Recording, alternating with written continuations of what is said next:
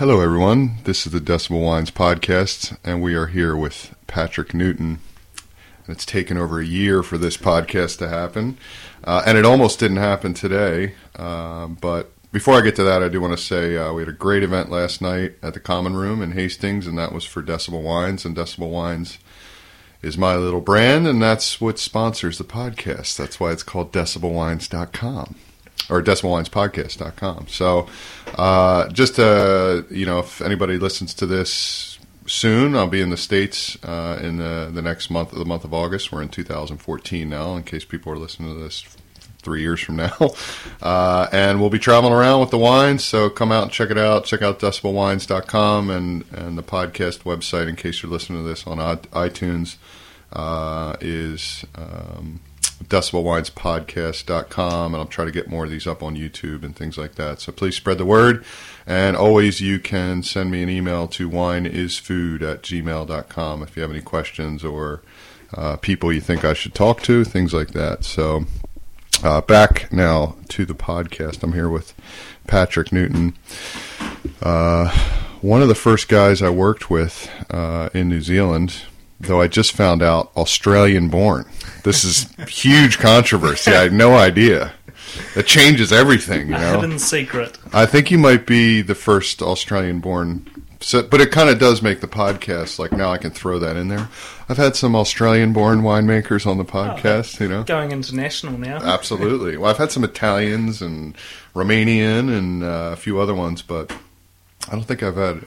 Yeah, I don't think anybody's been born in Australia. But you grew up in New Zealand mostly, or Uh, I or the family moved across here. Well, we moved here twice. Um, the first time when I was about, oh, must have been four years old. Uh, the family moved to Palmerston, north of all places. oh, exciting. Uh, yeah, and we were there for two years and moved back to Australia for four years and then moved out permanently in 1992. And that was to Hawke's Bay. That was to Hawke's Bay. So um, the vineyard uh, was purchased, uh, or the beer land was purchased at that time. Uh, when we were in Palmerston North, um, we flew back to Australia. Uh, Dad came across um, during that time to establish the vineyard, and then we moved across four years later. So your dad has one of the you know most well respected vineyards in the Gimblett Gravels, which I've talked about the Gimblett Gravels on this podcast a bunch of times. In fact, had Jeff Wilson on here, who was used to be the administrator for the Gravels. We had kind of had a whole podcast about that and that sort of interesting appellation. But so 1992 was kind of right when it was starting to blow up. I remember when we were in Palmerston North, um, we came up, well, I came up with mum and dad to have a look at the block of the land. I didn't know really what they were doing. Uh, but all I remember, it was just a wasteland. There was no green grass. There were animal carcasses around the vineyard. it was horrible. Yeah, and that's Um, right on the drag strip too, right? Uh, across the road from the drag strip. Yeah. Yeah. Um, it was bizarre.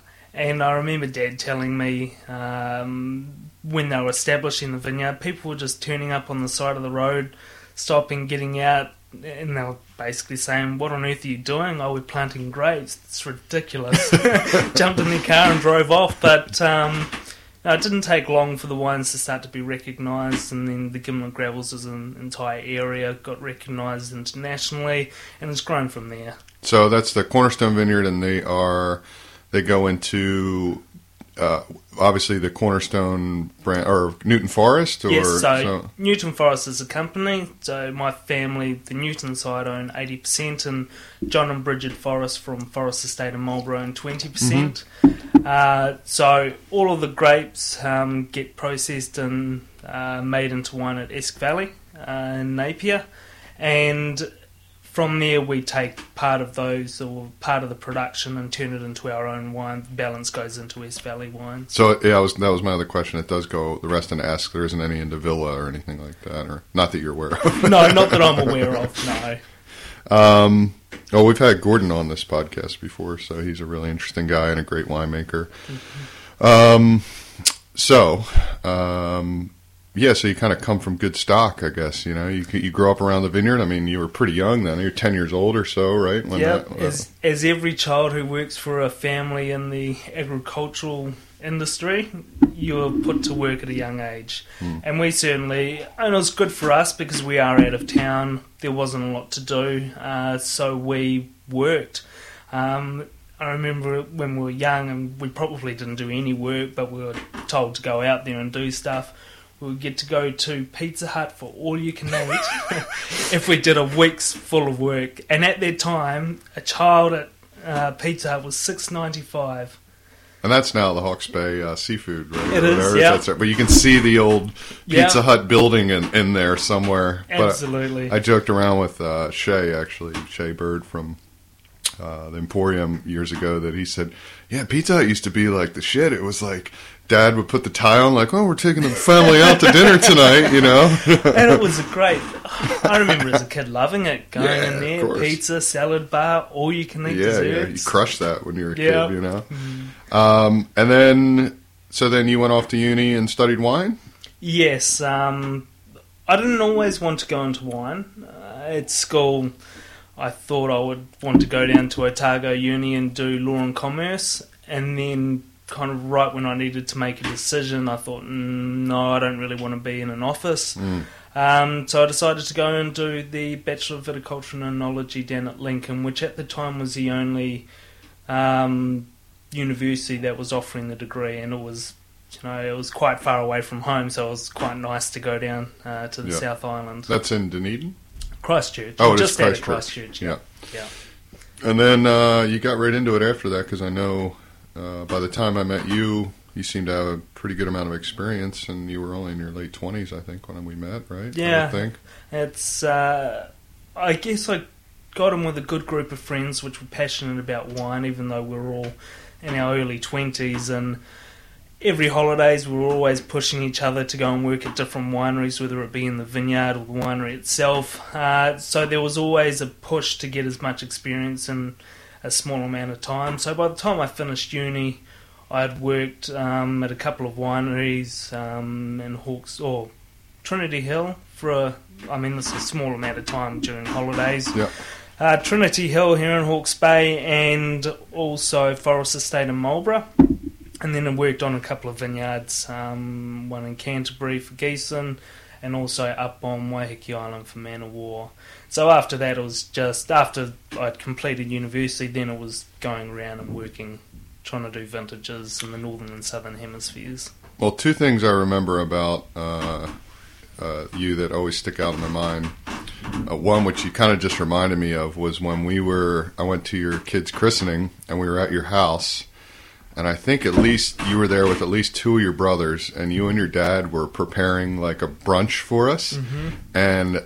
I can see that work ethic and focus because you guys were almost competitive in getting the meal ready. You were just like a you know well-oiled machine working around each other, and I could see you were like you know giving your brother looks, and he was back at you, and your dad was like look, you know, and I could see that same thing probably going on in the vineyard at some point. Oh, it's so. Dad always drilled into us concurrent action. Concurrent action. Being from the military, you did things in a certain way, and so there was no downtime.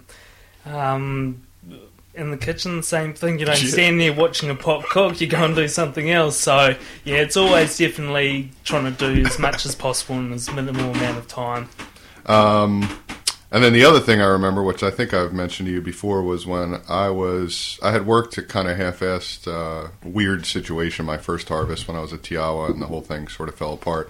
So, um, and I was in my basically still my first year at school, and I had an incident where I did not clean a tank well because I had to, my defense was I had to run off to class and I told somebody and blah, blah, blah. But then when I came back the next day, you know, which whatever it was, whether I screwed up or it was a misunderstanding, obviously it was a misunderstanding.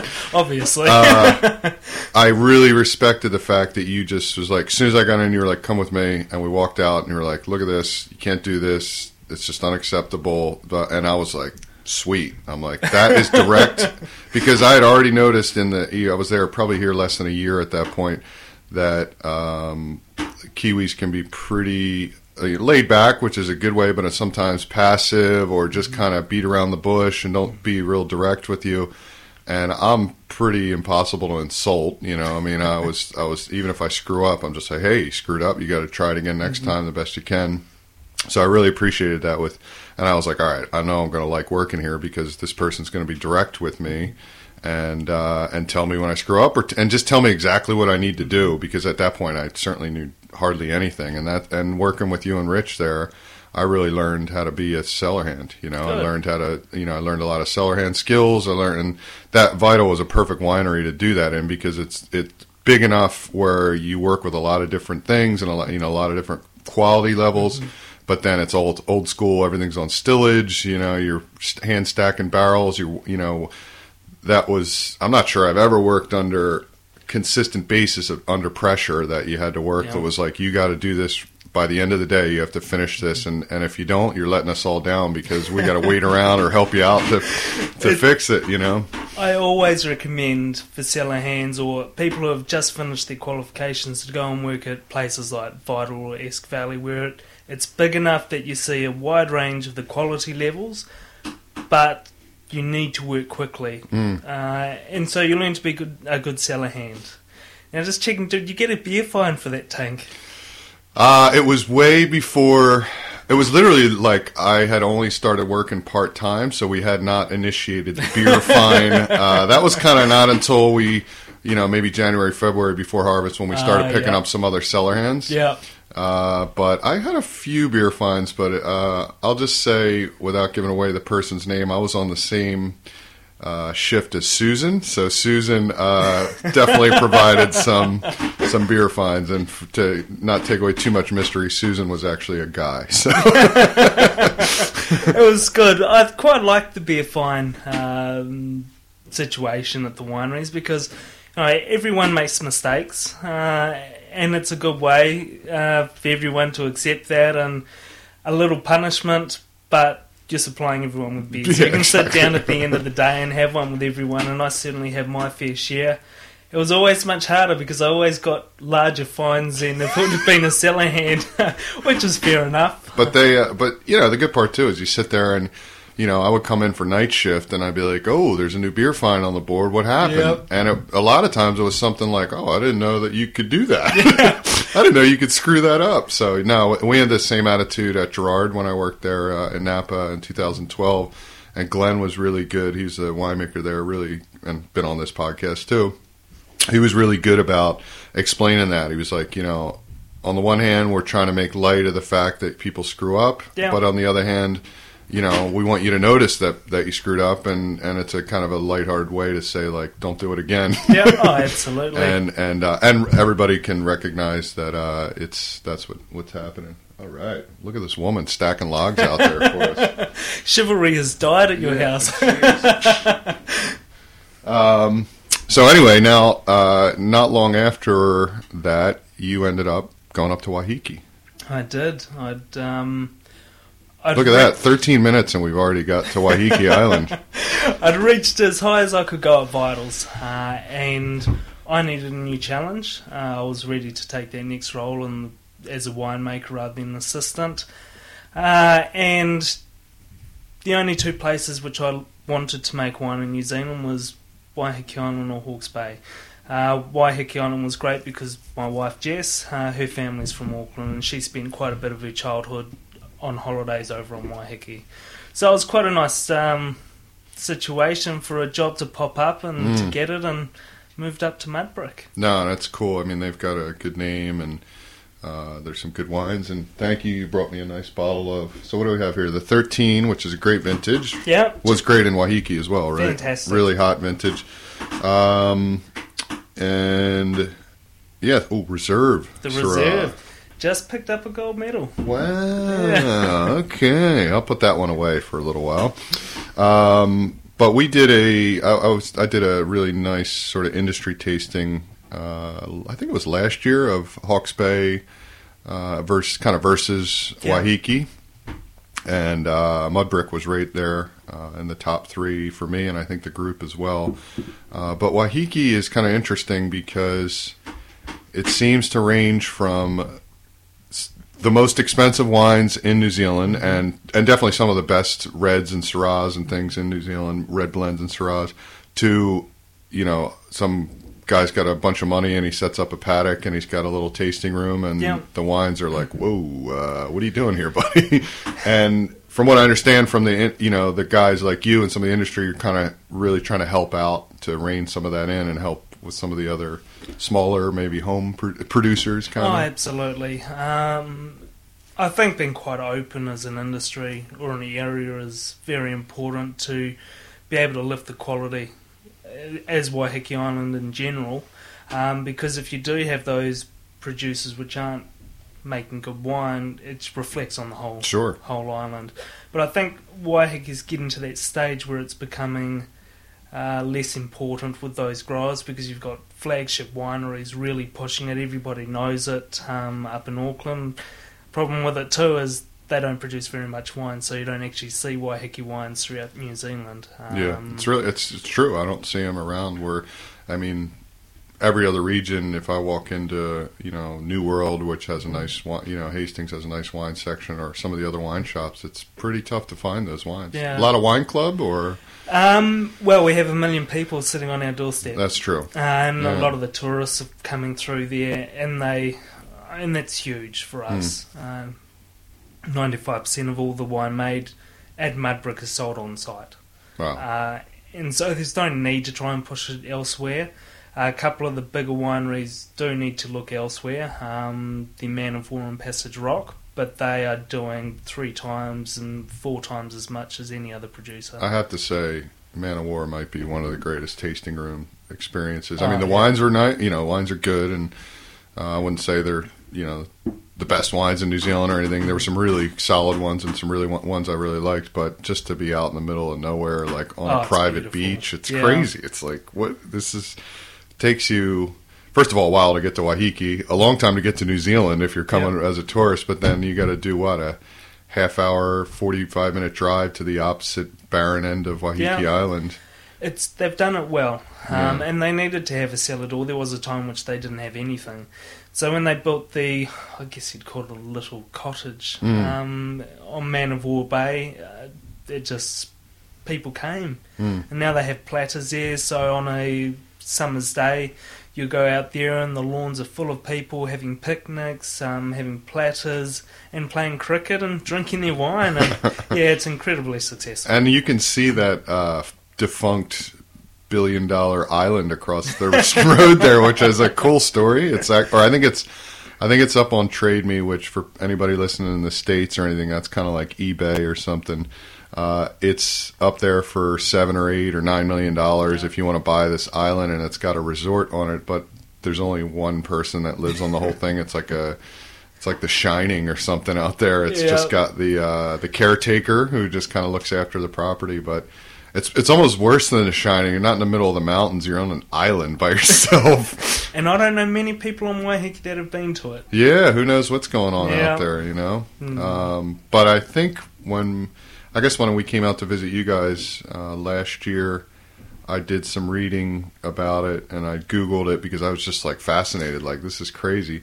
And, uh, you know, they had like uh, back in the day when the, you know, New Zealand was sort of maybe early 20th century, they had like, I don't know if there were like polio, polio stops or Yeah. nurse nur- nursing or like missionaries out there to like take care of people and seclude them and things like that. So, it's Pretty secluded out there. yeah, not getting anything, but um, no, I mean going back to what you said about people hanging out on the lawn and things like that. Uh, Waiheke, climate wise, I know they get the heat, uh, but is it similar to Auckland, or is it just slightly different? Or Uh, we, it's you'd get less rainfall on Waiheke. that's Like, The good. number of days that you're standing there or up at Mudbrick itself and you look across and you can't see Auckland because it's you know bucketing down with rain and we won't get a drop. Hmm. Uh, it's always warmer.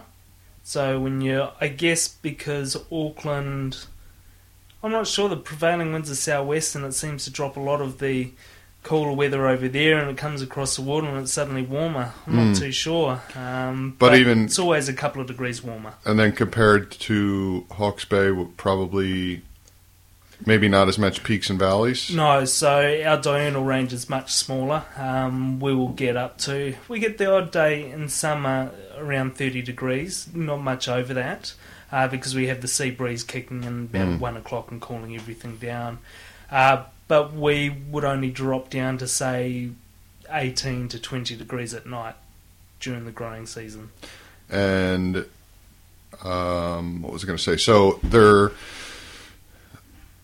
humidity too, though, is pr- is a bigger challenge up there than it would be here or in Hawke's It Bay. is. I mean, we get more rain, Yeah. so uh, I don't really notice the humidity unless we get a tropical low coming down. Well, that's the word. I mean, I was when I'm there, I feel like it's more tropical than Yeah, than Hawke's Bay. You know what I mean?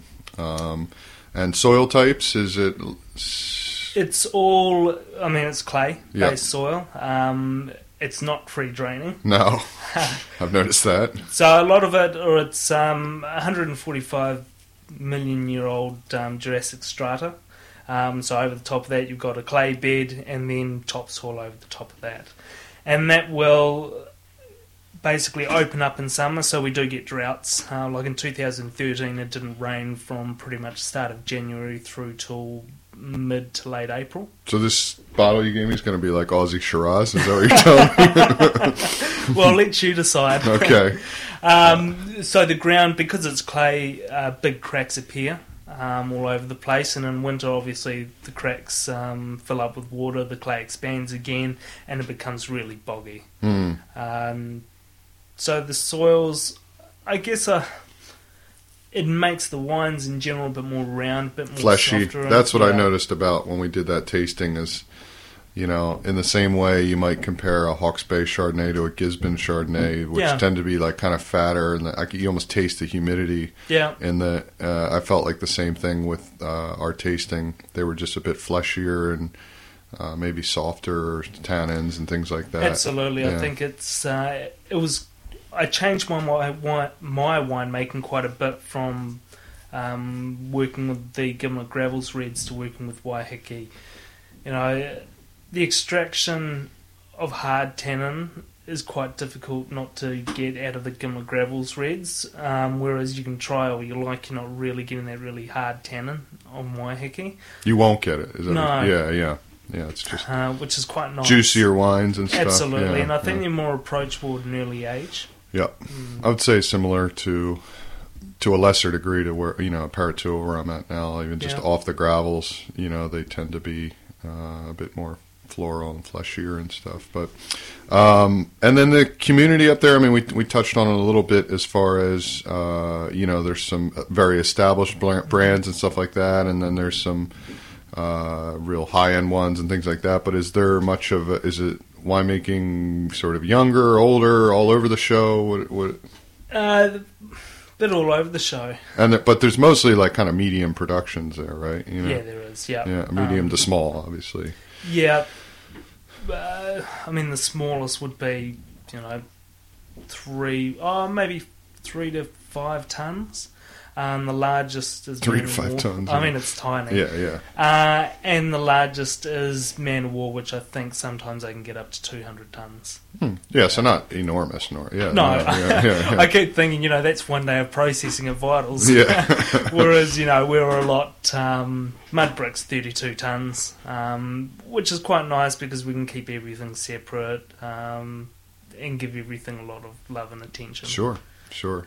And I can be home to bath and feed the kids at 6 o'clock rather than working, you know, 14 to 16 hours a day. Absolutely. Mm. Well, I think yeah, at some stage you got to find that balance and uh, you know enjoy your family as well. And if you and and you know sometimes it is a matter of just running home for dinner and like, hey, I'm going to go back and Yeah. check on a few things for an hour, and that's a good freedom to have. You Oh, know, it's fantastic. uh, and that's you'll make better wines that way anyway because Yeah. peace of mind and uh, you know you have time to sort of reflect and think about things rather than just constantly like I'm here 17 hours straight all Yeah. the time or whatever it is.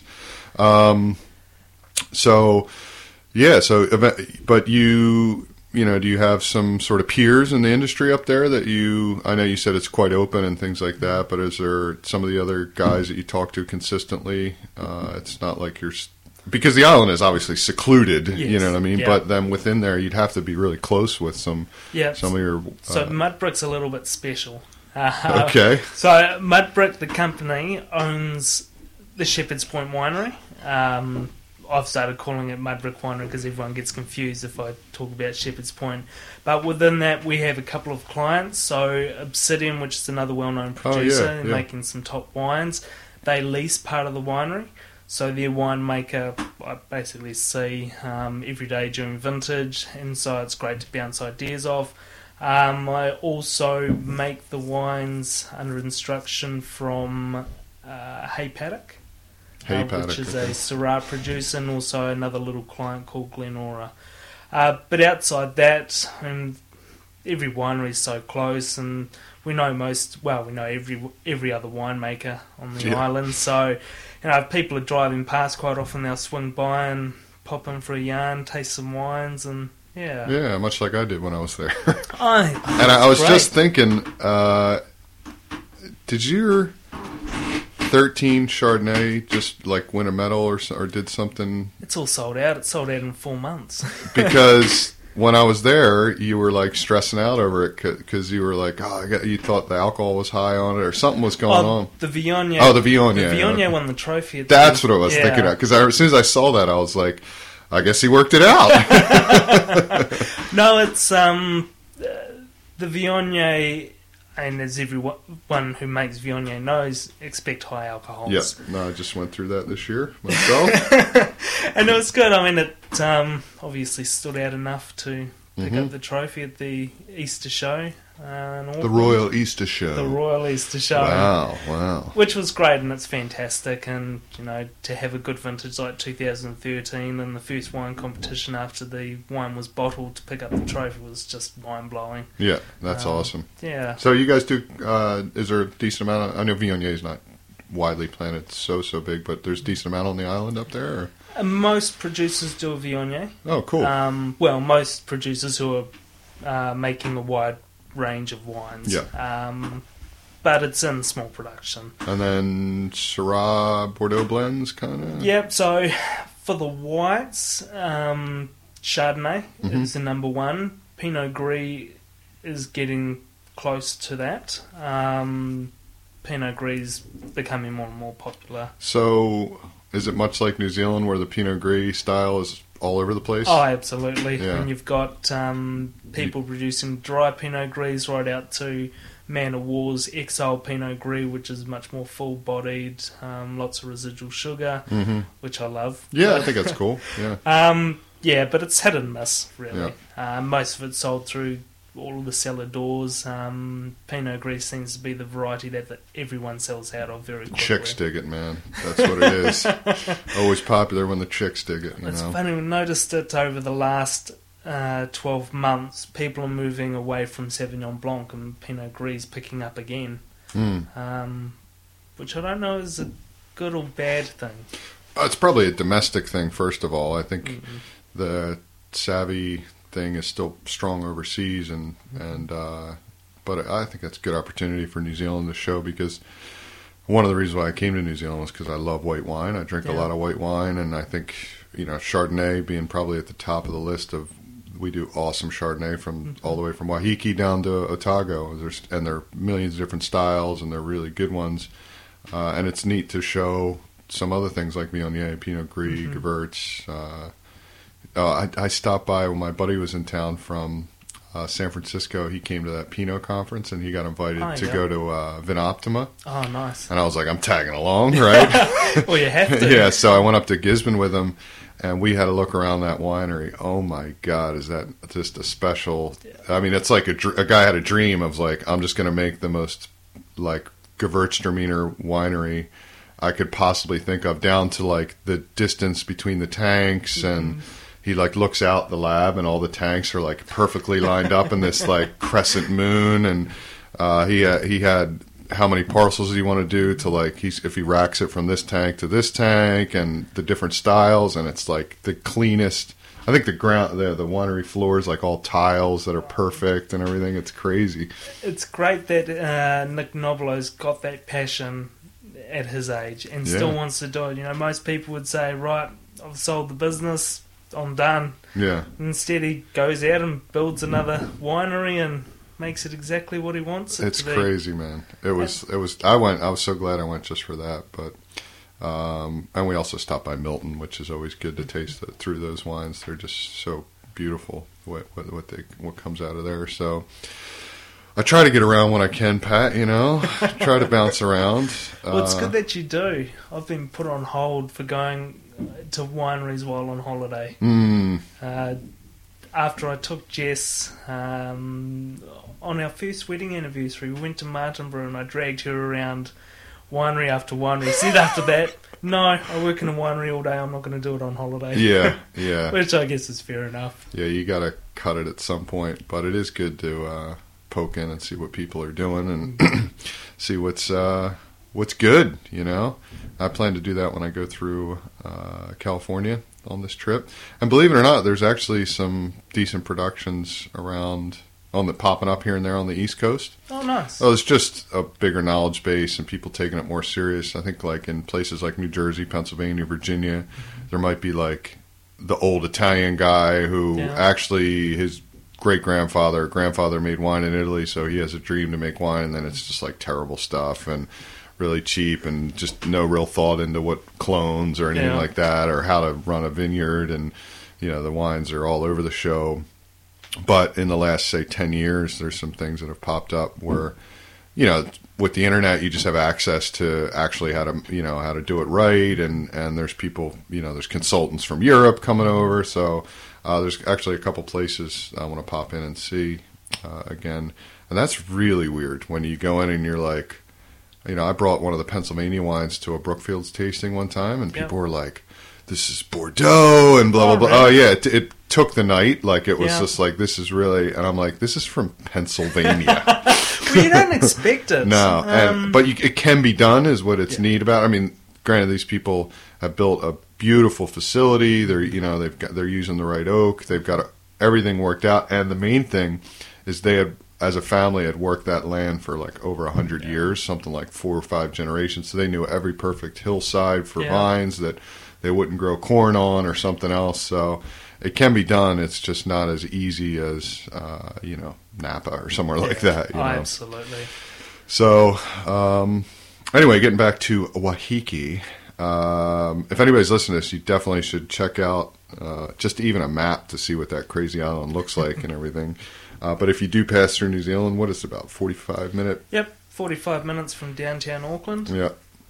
Uh, so that's pretty handy to have that right there. Um, and I'm actually glad you made it down to Hawke's Bay, so I don't have to take that trip over to do this podcast. Uh, but do you get over to the city much? Uh, I do more in the last um, six months. I took over the trade sales manager uh, for Mudbrick, so that sees me going over to restaurants in town and what have you, uh, roughly every one or two weeks.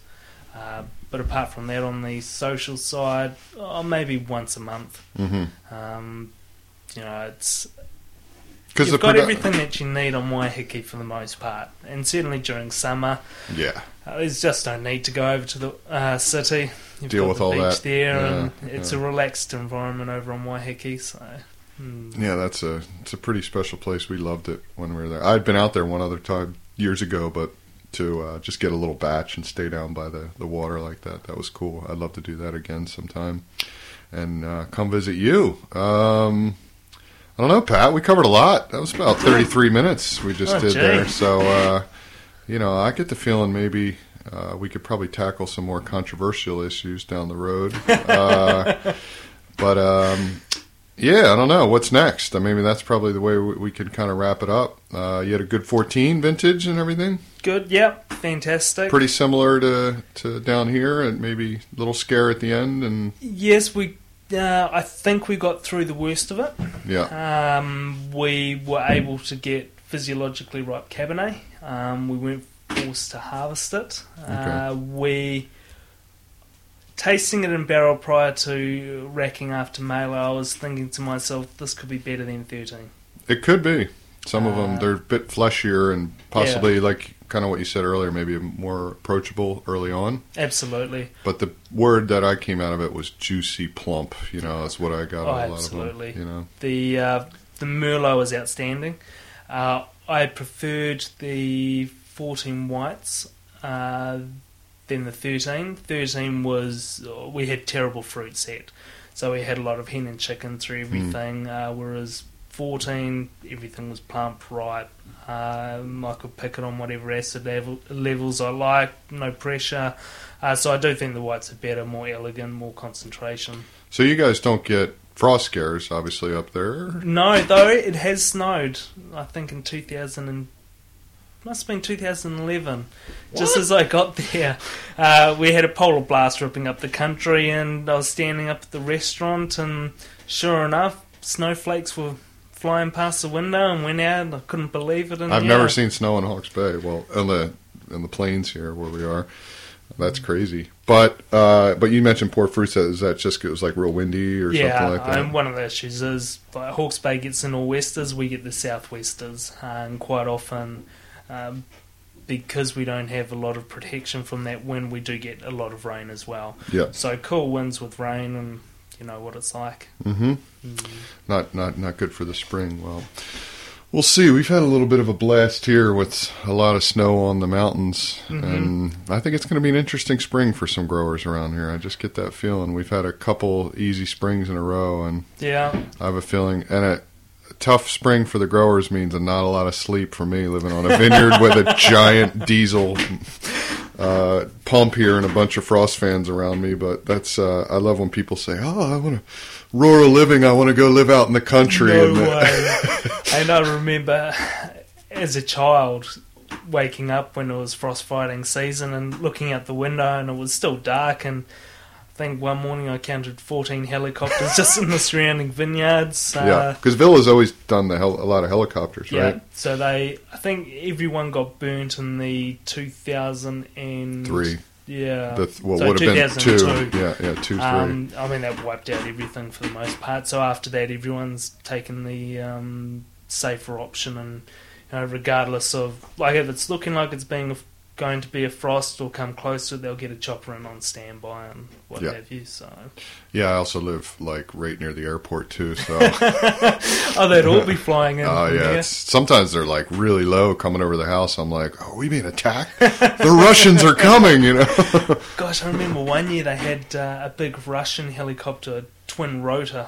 oh Oh, it jeez. was massive. It was biggest helicopter I've seen working, uh, and that certainly put out a lot of noise. Yeah, Uh, it's either that or the Iroquois. I don't know if Ella is still getting an Iroquois in. I don't know. That's that's the uh, the big American one, isn't it? The Uh, Iroquois. not sure. The, Yeah. It's certainly quite a few. I think the New Zealand Army.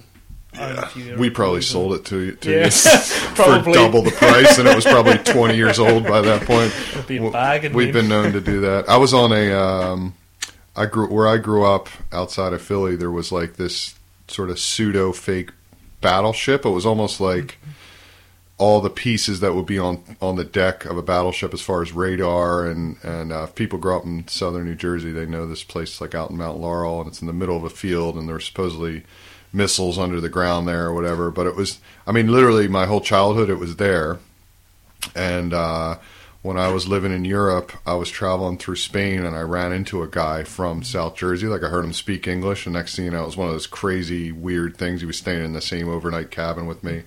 He started telling me, oh, he was an engineer and he had studied in the States, but he had flown over and had this like uh, contract gig working for the Spanish military doing engineering. And this was I mean, 20 years after, and he's like, "Yeah, we just sold the technology from that that thing in Mount Oh, Laurel." classic. and he's Yeah. like, "I grew up in that area, and we actually did some of our engineering studies at that facility and everything." And he's Okay. like, and I'm like, "Geez, that's shitty for the Spanish military. they just got that. I'm sure we sold it for millions of dollars, and then not only sold it to them, then we we get all the jobs to go as contractors to go show them how to use it. You know, you know." So I'm sure those helicopters were, yeah, that's that's how the U.S. rolls. You know what I mean? Hey, you got to upgrade sometime, and someone's got to take it. That's right. That's right. So anyway, man, I think uh, we could probably wrap it up there. Uh, I'm sure I'll be on a plane in the next couple days and think, oh, I should ask Pat this, I should ask him that. But uh, why don't you at least plug the website and stuff? So it's Mudbrick. What's the website? Uh, mudbrick.co.nz.